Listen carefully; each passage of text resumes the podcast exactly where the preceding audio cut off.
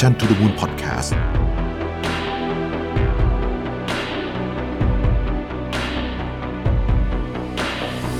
ส่งต่อความรักด้วยสินค้าราคาพิเศษจาก Mission to the Moon ครับ ลดสูงสุด 50%พร้อมเปิด pre-order ตุ๊กตาสมมูล พร้อมรับเทศกาลวันวาเลนไทน์เลย สั่งซื้อได้ตั้งแต่วันนี้ถึง 28 กุมภาพันธ์ 2566 ทาง Line Official at Mission to the Moon ครับ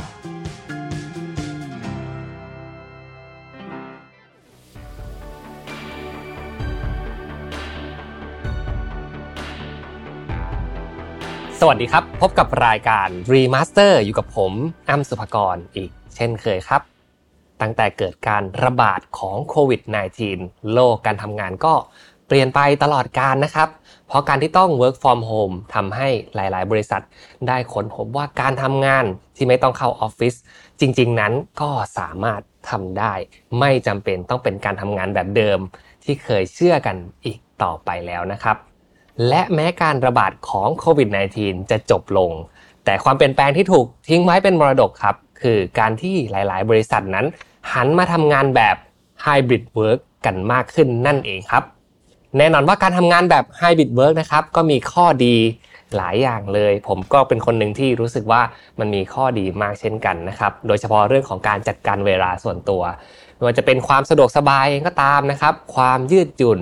การประหยัดค่าเดินทาง การประหยัดเวลาเดินทางนะครับ เราปฏิเสธไม่ได้จริงว่าการทำงานแบบ Hybrid Work นั้นมีผลกระทบที่ทั้งดี และในอีกมุมหนึ่งก็อาจจะมีผลกระทบเชิงลบเข้ามาเช่นกันนะครับ ผมกำลังพูดถึงอะไร ผมกำลังพูดถึงเรื่องของ work life balance ที่ทุกคนเนี่ยพอได้รับไปแล้วนะครับ ก็อยากจะดูแลมันให้ดี อยากจะมีเวลาในการพักผ่อนเนี่ยที่มีประสิทธิภาพมากที่สุด และไม่อยากให้งานเนี่ยมากวนกับเวลาส่วนตัวมากจนเกินไปนะครับยกตัวอย่างเช่นนะครับ เส้นแบ่งเวลาระหว่างการพักผ่อนและการทำงานของพนักงาน เริ่มจะ เลือนลางไปนะครับ ตั้งแต่เรามี Hybrid Work เพราะว่าเราตื่นมาแต่ละวันเราก็ต้องลุกขึ้นมาทำงานหน้าคอมแล้วใช่ไหมครับ แล้วเวลาที่จะเป็นการบอกว่าแบบเราต้องตีดนิ้วออกจากบริษัทเนี่ยมันก็ไม่มีอีกต่อไปแล้วทำให้การทำงานเนี่ยกลายเป็นต้องทำงานกันตลอดเวลาเลย การสื่อสารไม่สะดวกเท่าที่เคยนะครับ ไปจนถึงความโดดเดี่ยวของการทำงานคนเดียวเป็นระยะเวลายาวนานบางทีมันก็ เครียดนะครับบางทีมันก็รู้สึกว่าปุดอู้มากเลย ต้องหาเวลาออกไปเดินเล่นกันบ้างนะครับ เชื่อไหมครับว่าหากเราละเลยเรื่องเหล่านี้นะครับและปล่อยทิ้งไว้เป็นระยะเวลายาวนานเนี่ยอาจจะนำไปสู่อาการที่เรียกว่าอาการเบิร์นเอาท์หมดไฟก็เป็นได้ครับแต่ด้วยข้อดีของมันนะครับ การทำงานแบบไฮบริดจะไม่หายไปไหนอย่างแน่นอน ผมเชื่ออย่างนั้นครับ เพราะผลสำรวจจาก The Pulse of American Worker นะครับ พบว่าชาวอเมริกัน กว่า 87%ครับชอบที่จะทำงานจากที่บ้าน ดังนั้นคำถามคือ เราจะรับมือกับปัญหาที่ตามมาอย่างไรดีครับ วันนี้นะครับผมจะชวนทุกคนมารู้จักกับ 5 เทคนิคเพิ่มความ productive ในการทำงานโดยเฉพาะนะครับในยุค hybrid work แบบนี้ เราจะทำงานออกมาได้อย่างทันเวลา มีประสิทธิภาพ และมีเวลาส่วนตัว หรือ work life balance มากขึ้นได้อย่างไร มาดูกันว่า 5 วิธีมีอะไรกันบ้าง ลองไปดูกันครับ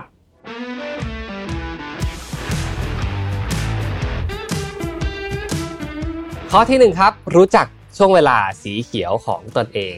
อ้างอิงจากหนังสือ at your best นะครับ โดยคุณแครีนีฮอฟนะครับ บอกว่าพลังงานของเรา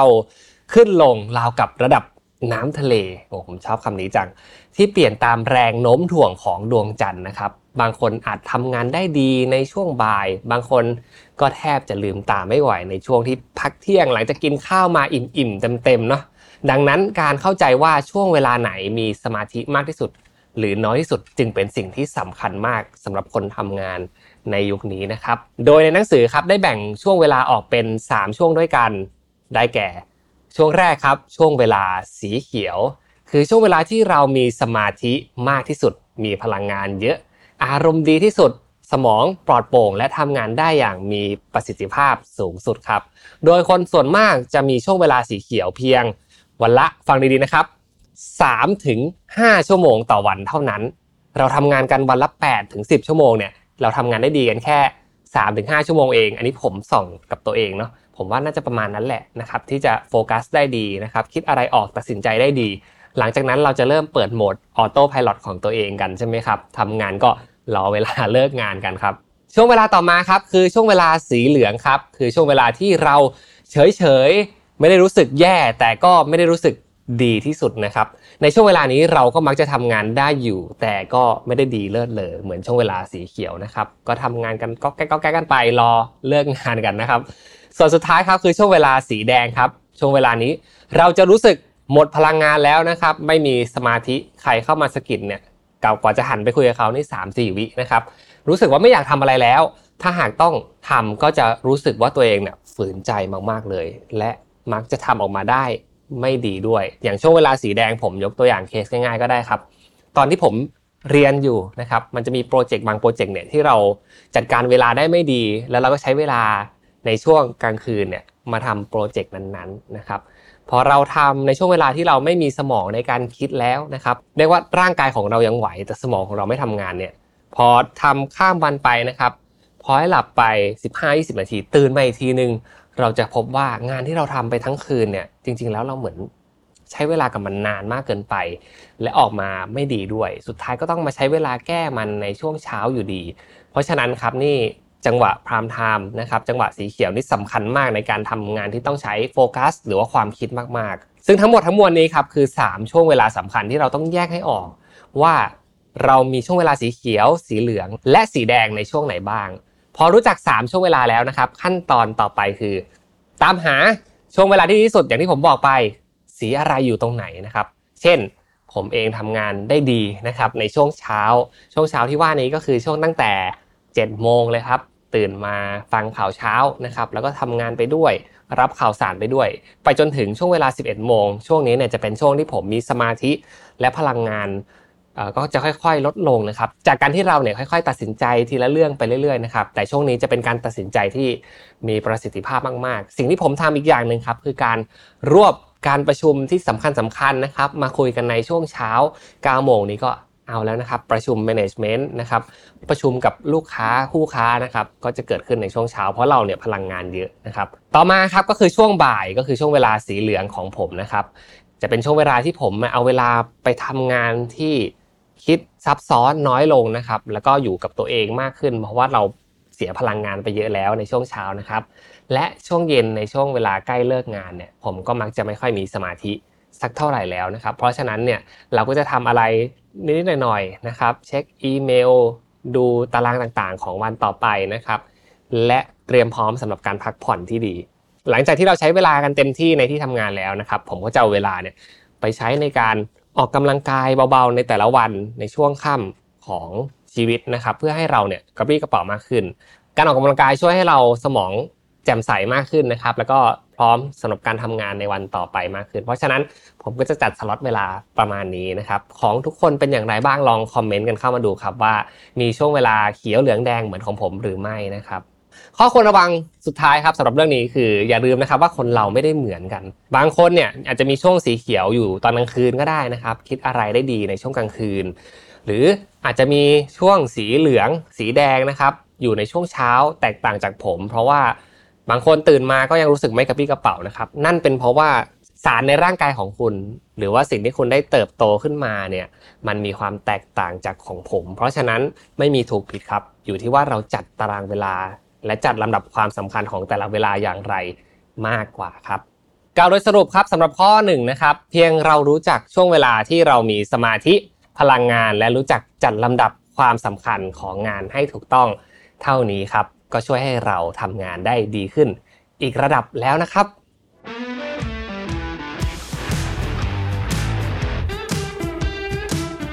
มาต่อกันที่ข้อที่ 2 เลยนะครับ อย่ามองข้ามเรื่องเล็กๆ อย่างการกำจัดสิ่งรบกวนครับสิ่งรบกวนที่ผมกำลังพูดถึงนะครับ ไม่ใช่มดแมลงสาบนะครับ แต่จะเป็นการจัดการเรื่องของการแจ้งเตือนนะครับ หรือว่าการที่ทำให้อะไรเนี่ยเข้ามาในชีวิตแล้วมัน ดิสแท็กเรานะครับทำให้เราเสียสมาธิ บางคนอาจคิดว่าแค่เปิดแจ้งเตือนไว้ก็ไม่เห็นเป็นไร เราไม่ได้กดดูทุกครั้งสักหน่อยใช่ไหมครับ แต่จริง ๆ แล้วเนี่ยเวลามีเสียงโทรศัพท์เข้ามาเนี่ยเรามักจะห้ามใจตัวเองไม่ได้นะครับ ก็ต้องขอไปดูมันสักหน่อยนะครับ แต่อย่าลืมนะครับว่าหลาย ๆ ครั้งถ้าเราทำแบบนี้ไปเนี่ยเราเสียพลังงานเยอะครับ และบางครั้งเนี่ยก็อาจจะเผลอเรอนะครับ เข้าไปลอง แชทดูนะครับ หรือบางคนนี่หนักเลยครับ เข้าไปเล่นเกมนะครับ ดูโซเชียลจนรู้ตัวอีกทีก็อาจจะผ่านเวลาไปแล้วเกือบ 20 นาที จะทำให้งานของคุณเนี่ยที่ทำอยู่จะไม่ลื่นไหลนะครับ ต้องมาคอยตั้งหลักใหม่กันตลอดเวลานะครับ และเราเรียกว่า จังหวะนี้แหละจะเป็นจังหวะที่คุณเนี่ยเสียพลังงานมาก ๆเลยนะครับย้อนกลับไปตอนที่ผมพูดถึงสีเขียวเหลืองแดงเนาะถ้าไอ้จังหวะแบบนี้มันเกิดขึ้นบ่อยๆนะครับในช่วงเวลาที่เป็นสีเขียวเนี่ยคุณจะไม่ได้ใช้ประสิทธิภาพสูงสุดของสมองในแต่ละวันเลย เพราะว่ามัวแต่มาต้อง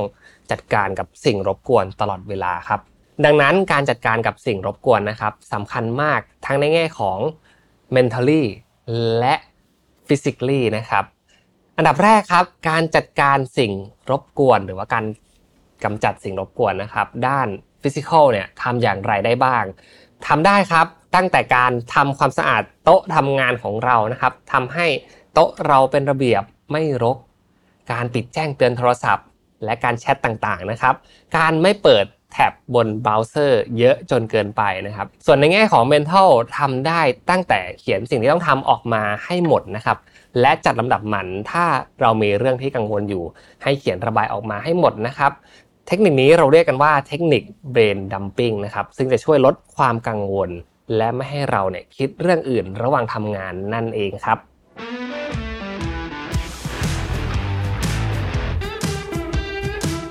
มาสู่ข้อที่ 3 ครับ เลือกรูปแบบของการทำงานออนไลน์ ออนไซต์ให้เหมาะกับงานที่ทำครับ เคยประชุม brainstorm กันแบบออนไลน์ไหมครับ ถ้าเคยคงจะเข้าใจ ว่ามันเป็นเรื่องที่ยากมากๆเลย ที่จะทำให้ทุกคนเนี่ยมี energy พร้อมๆกันนะครับเท่ากันในห้องประชุม การประชุมหลาย ๆ ครั้งนะครับ มันจะเฟลมากแล้วมันจะไม่กระตือรือร้นมากเลยนะครับ เพราะว่าเราเนี่ยต้องมาเสียเวลากับการคอยถามว่าคนนู้นได้ยินไหม คนนี้ได้ยินไหม โปรแกรมดีเลย์บ้างนะครับ ภาพไม่ขึ้นจอไม่ขึ้นบ้าง อุปสรรคเหล่านี้ส่งผลต่อการประชุม จนทำให้การประชุมเนี่ย ยืดยาวออกไปทำให้กินเวลาและพลังงานของพนักงานของเรามากกว่าที่ควรจะเป็นนะครับ ในยุคการทำงานไฮบริดนะครับ เราต้องเลือกได้ว่างานที่เราทำนะครับ ไม่ว่าจะเป็นออนไลน์หรือออนไซต์เราต้องรู้จักเลือกให้เหมาะกับงานที่ต้องทำวันนั้นด้วยครับ เช่น หากมีงานที่ต้องสื่อสารกันเยอะขึ้นนะครับ หรือมีการ brainstorm กัน ผมแนะนำว่าเข้ามาประชุมกันแบบออนไซต์ดีกว่านะครับ จะได้มีประสิทธิภาพในการประชุมมากขึ้นครับ ส่วนรูปแบบอื่นๆ ที่อาจจะไม่ต้องคอมมูนิเคตกันมาก ใช้ข้อมูลที่ต้องแบ่งปันแล้วก็แจกงานกันไปทำเนี่ยก็ให้มันเป็นออนไลน์ไปก็ได้นะครับ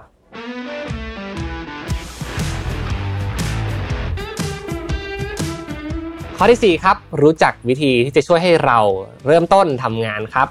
พอเราอยู่บ้านนะครับ เรามักจะไม่มีตัวกระตุ้นให้ลุกมาทำงาน และด้วยสภาพแวดล้อมที่สบายกว่านะครับ เราจึงเผลอทำอย่างอื่นไปได้ง่าย ๆ ครับ เช่น การเล่นโซเชียลมีเดียหรือการของีบหลับสัก 15-20 นาทีนะครับ แตกต่างกับบรรยากาศที่ออฟฟิศที่มันจะมีสายตาของคนอื่นมองอยู่ทำให้เราทำอะไรตามใจได้ไม่มากนักนะครับ แต่เราทุกคนรู้กันดีครับว่าการเริ่มต้นเป็นขั้นตอนที่ยากที่สุดในแต่ละวันนะครับ การที่เราจะทำงานได้อย่างเป็นระยะเวลายาวนานนะครับ ผมว่าจุดเริ่มต้นจุดสตาร์ทนี่แหละยากที่สุดแล้วนะครับ วันนี้ผมเลยมีเทคนิค ครับสองเทคนิคนะครับที่จะมาช่วยแนะนำในการเริ่มต้นการทำงานให้กับทุกคนมาฝากกันครับ เทคนิคแรกนะครับคือ two minutes rule ครับกฎที่ว่าด้วยการทำอะไรก็ตามให้เสร็จภายใน 2 นาที ให้ทำเลยภายในกรอบเวลาอันจำกัดครับ ยกตัวอย่างเช่นนะครับหากเรามีสิ่งที่ต้องทำมากมายใน to do list นะครับ ก็อาจจะเริ่มด้วยการทำสิ่งที่สำเร็จได้อย่างรวดเร็วก่อน ข้อดีของกฎนี้นะครับ เราเริ่มด้วยอะไรที่ง่าย ๆ พอเรา จุดไฟติดแล้วนะครับ มีทัสหนึ่งที่เราสามารถที่จะ achieve ไปได้แล้วเนี่ย มันจะมีแนวโน้มว่าเราจะ achieve ไอ้แท่งอื่นๆ ที่เราได้เขียนเอาไว้อย่างแน่นอนครับ แล้วเราจะอิดออดน้อยลงนะครับ แล้วก็มีแรงในการทำงานกันมากขึ้นครับ หรือถ้าเรามีเพียงงานชิ้นใหญ่ชิ้นเดียวนะครับ ให้แบ่งงานใหญ่ๆนั้นออกมาเป็นขั้นตอนเล็กๆ ที่ทำได้ภายใน 2 นาที แล้วค่อยเริ่มทำนะครับ เพราะว่าจากตอนแรก ทำแค่ 2 นาที รู้ตัวอีกทีอาจจะทำไป 20 นาที หรือว่า 2 ชั่วโมงแล้วก็ได้ ถ้าหากว่าเราไม่มีการคิด หรือว่าเรียบเรียงนะครับ งานที่อันไหนสำคัญ อันไหนทำได้เร็ว อันไหนต้องใช้เวลามาก ตรงนี้ก็ต้องพิจารณากันดีๆ ส่วนอีกเรื่องหนึ่งครับคือเทคนิคที่เรียกว่า Pomodoro เทคนิคครับหรือการจับเวลาการทำงานของคุณนะครับทำงาน 25 นาที พัก 5 นาทีนั่นเองครับ หลักการทำงานก็คล้ายกับกด 2 นาทีเลยครับ การทำงานใหญ่ๆ ที่ดูจะใช้เวลา 2-3 ชั่วโมงเนี่ย มันจะทำให้เรารู้สึกไม่อยากทำครับ แต่ถ้าเราใช้เทคนิค Pomodoro นะครับ แบ่งมันออกมาเป็นเซสชันในการทำงานเหมือนเราออกกำลังกายครับ นึกภาพประมาณนั้นเลย25ทีจับเวลาตั้งใจทำเต็มที่แถมได้พักอยู่เรื่อยๆนะครับ พัก 5 นาทีทุกครั้งนะครับ มีแนวโน้มว่าเราเนี่ยจะมี muscle memory หรือว่าความจำในการทำงานที่ดีขึ้นโฟกัสได้ดีขึ้นพอไฟติดแล้วเราก็จะทำงานต่อไปได้อย่างรื่นไหลนั่นเองครับ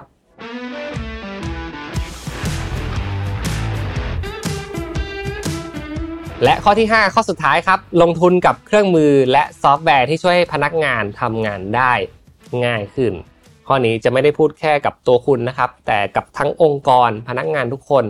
ที่ต้องทำงานกันในออฟฟิศเลยครับ การที่พนักงานไม่ต้องเข้าออฟฟิศทุกวัน เช่นในอดีตนะครับ ช่วยให้บริษัทประหยัดเงินได้หลายอย่างเลยนะ อันนี้พูดในอีกมุมหนึ่งนะครับแต่หลายบริษัทอาจจะเช่าพื้นที่ที่เล็กลงนะครับ จึงช่วยประหยัดค่าเช่า ค่าน้ำค่าไฟ ค่าอุปกรณ์ ประหยัดสวัสดิการไปได้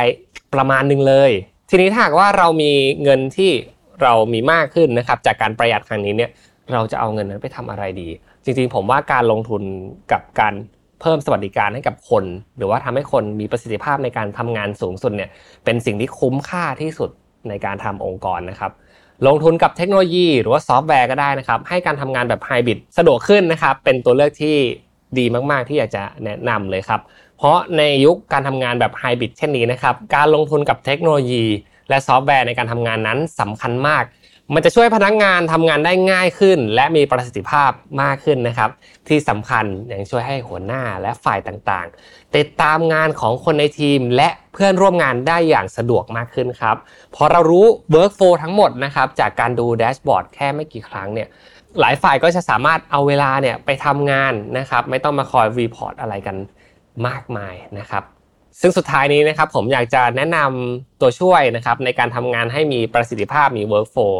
ดีขึ้นครับ Shutterstock นะครับตัวช่วยคนทำงานแบบครบจบในที่เดียวครับ โดยสินค้าและบริการมากมายที่จะช่วยให้การทำงานร่วมกันภายในองค์กรยุคใหม่ รวดเร็ว และมีประสิทธิภาพมากขึ้นนะครับ แถมยังมาในราคาที่จับต้องได้อีกด้วยครับ บริการจาก Number 24 X Shutterstock นะครับ มีหลากหลายมาก ไม่ใช่เพียงแค่ Stock Image อย่างเดียวนะครับ แต่ยังมีทั้งนะครับวิดีโอ Music Element 3D หรือแม้แต่ API นะครับ รวมถึงนะครับล่าสุดเนี่ยก็มี Shutterstock Studio นะครับซึ่งเป็นโซลูชันใหม่ของการสร้างคอนเทนต์บริการครบวงจร ตั้งแต่ Pre-Production ไปจนถึง Post-Production เลยนะครับ ตอบโจทย์ด้วยการผลิตงานใหม่ระดับมืออาชีพ ตามความต้องการของแบรนด์โดยเฉพาะนะครับ ซึ่งสามารถลดความยุ่งยากของการประสานงานหลาย ๆ ฝ่ายได้เป็นอย่างดีเลย และคอนเทนต์นั้นก็เป็นสิทธิ์ของแบรนด์ แต่เพียงผู้เดียวด้วยครับ และ Shutterstock Creative 4 นะครับ แอปสำหรับออกแบบใหม่ที่มี AI ช่วยเพิ่มประสิทธิภาพทุกขั้นตอนนะครับ พร้อมที่จะยกระดับแผนงาน Creative ให้เราปล่อยความคิดสร้างสรรค์หรือความ Creative ให้ลื่นไหลทำได้อย่างมั่นใจและไม่ต้องเดาสุ่มให้เสียเวลานะครับ ปฏิวัติแนวคิดการสร้างคอนเทนต์ของคุณให้โฟล์ได้อย่างไร้ข้อจำกัดเลยครับ ทาง Mission to the Moon บริษัทที่ผมรันอยู่ณปัจจุบันนะครับ ก็เป็นออฟฟิศที่ใช้บริการของ Number 24 X Shutterstock บ่อยมากนะครับ โดยเฉพาะบริการ Stock Image วิดีโอและ Sound นะครับ เพราะเราเป็นสื่อที่ผลิตทั้งวิดีโอพอดแคสต์อยู่ตลอดนะครับ แถมยังทำงานแบบไฮบริดอีกด้วยเหมือนหัวข้อในวันนี้เลยครับ ใครจะเข้าออฟฟิศก็ได้ ไม่เข้าก็ได้นะครับเรายิ่งต้องการตัวช่วยที่ทำให้การทำงานของน้องๆในทีมงานสะดวกสบายมากยิ่งขึ้นนะครับ ตัวช่วยที่ผมอยากจะแนะนำวันนี้ครับ Number 24X Shutterstock นะครับซึ่งเขามีทีมงานคนไทยให้ความช่วยเหลืออย่างดีมากครับ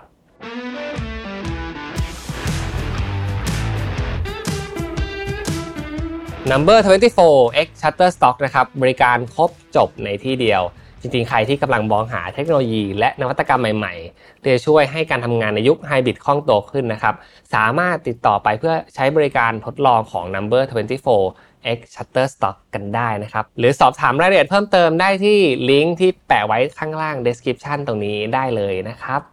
ก็จบลงไปแล้วนะครับสำหรับเนื้อหาในวันนี้ที่เรามาพูดถึงการเพิ่มประสิทธิภาพการทำงานแบบ Hybrid Work หวังว่าจะเป็นประโยชน์กับทุกๆ องค์กรนะครับ และผมเชื่อว่าในปี 2023 เนี่ยครับบริษัทหลาย ๆ บริษัทเลยทำงานกันแบบ Hybrid Work นะครับ และอยากจะให้ปัญหาต่างๆ ที่เกิดขึ้นในการทำงานแบบ ออนไซต์ออนไลน์สลับกันเนี่ยมันลดลงนะครับ นี่ก็จะเป็นตัวช่วยอย่างหนึ่งที่หวังว่าจะเป็นประโยชน์จริง ๆ นะครับถ้าว่าใครชื่นชอบ ขอกำลังใจให้กับคลิปนี้นะครับ กดไลค์กัน 500 ไลค์นะครับ แล้วก็ฝากกดแชร์ กด Subscribe ให้กับทาง Mission to the Moon รวมถึงรายการ Remaster ด้วยนะครับสำหรับวันนี้ผมอ้ามสุปกรณ์ลาทุกท่านไปก่อนแล้วครับ สวัสดีครับ